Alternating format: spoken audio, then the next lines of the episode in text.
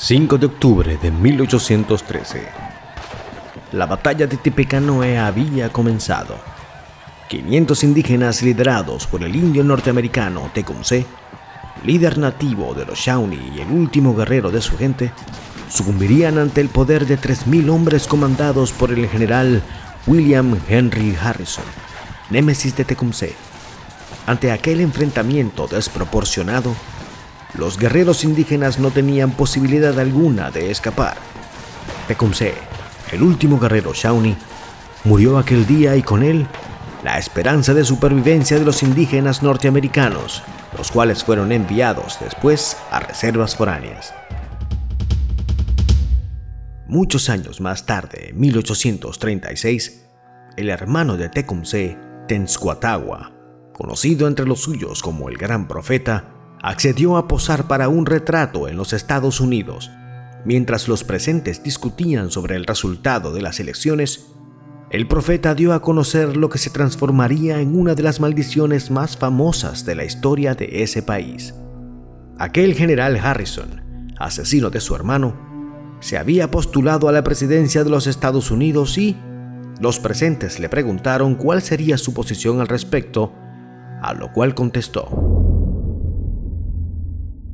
Harrison no ganará ese año el puesto de gran jefe, pero ganará la próxima vez.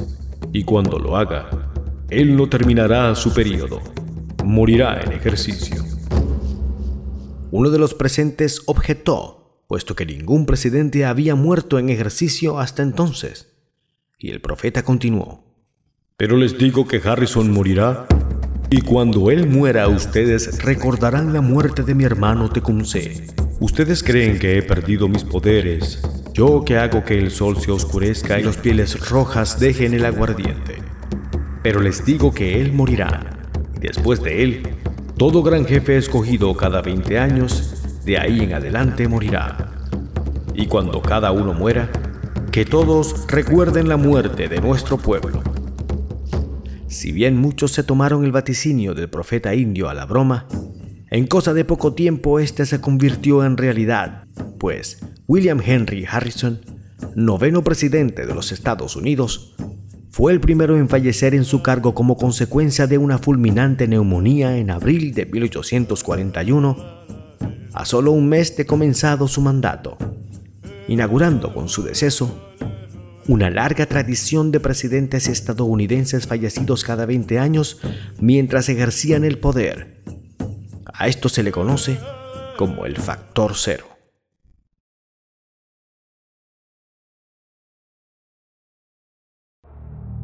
Después de la muerte de Harrison, elegido como presidente en 1840, dos décadas después Abraham Lincoln, elegido en 1860, fue asesinado en el Teatro Ford después de que John Wilkes Booth, un simpatizante de los sudistas, le disparara a quemarropa el 15 de abril de 1865.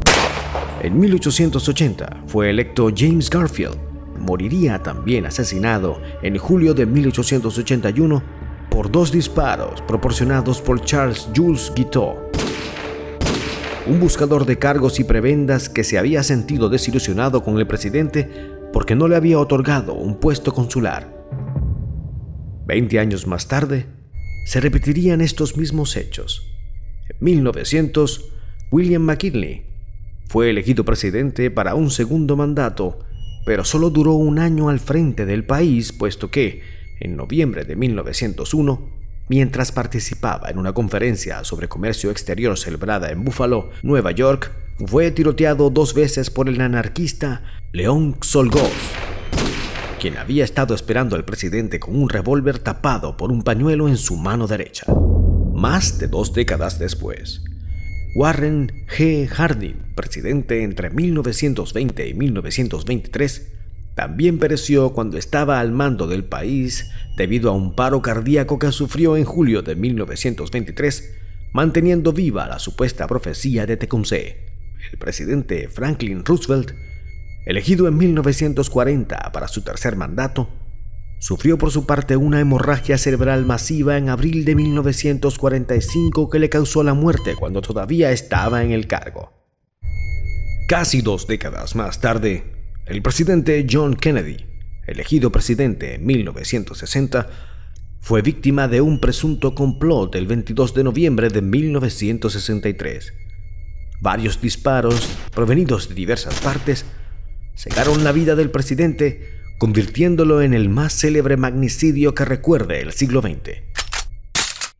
El presidente Ronald Reagan fue el primer presidente de los Estados Unidos que sobreviviría a la maldición de Tecumseh, aunque a los pocos meses de asumir el poder, sufrió un atentado que casi le costó la vida. El 30 de marzo de 1981, John Hinckley, un hombre con problemas mentales que estaba obsesionado con la actriz Jodie Foster y la película Taxi Driver, le disparó a su salida de una conferencia en el Washington Hilton Hotel en Washington, D.C. La bala disparada por Hinckley perforó un pulmón del presidente Reagan, quien para entonces tenía 70 años y se detuvo a solo 2 centímetros y medio de su corazón, lo que le permitió mantenerse con vida. Para los estudiosos de la profecía de Tecumseh, la razón de la invulnerabilidad de Ronald Reagan a la maldición amerindia estuvo en los esfuerzos de su mujer, Nancy Reagan, conocida por ser muy supersticiosa y haber acudido a astrólogos con cierta frecuencia. Así, con la ayuda de estos, habría conseguido ponerle fin a la maldición. El siguiente presidente que debía haberse afectado por la maldición de Tecumseh fue George W. Bush.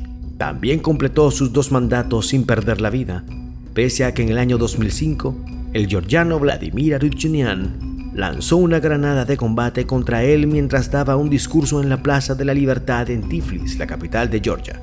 La granada según indicó la policía en esa oportunidad, pese a que no tenía el anillo de seguridad puesto, no explotó por pura casualidad.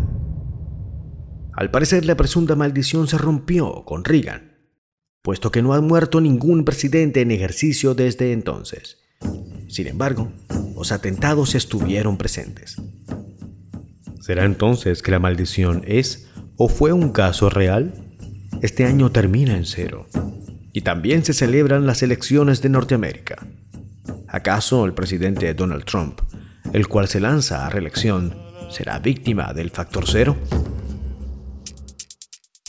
Si el video te gustó, dale like y compártelo con tus amigos. Así me ayudas a crecer y poder seguir haciendo videos de este tipo. Si tienes alguna historia curiosa, pues déjamelo en los comentarios o escríbeme al correo que ves en pantalla. Agrégate a mis redes sociales para que podamos estar en contacto. Abajo en la descripción están los links. Muchas gracias por escucharme. Esto fue Logos.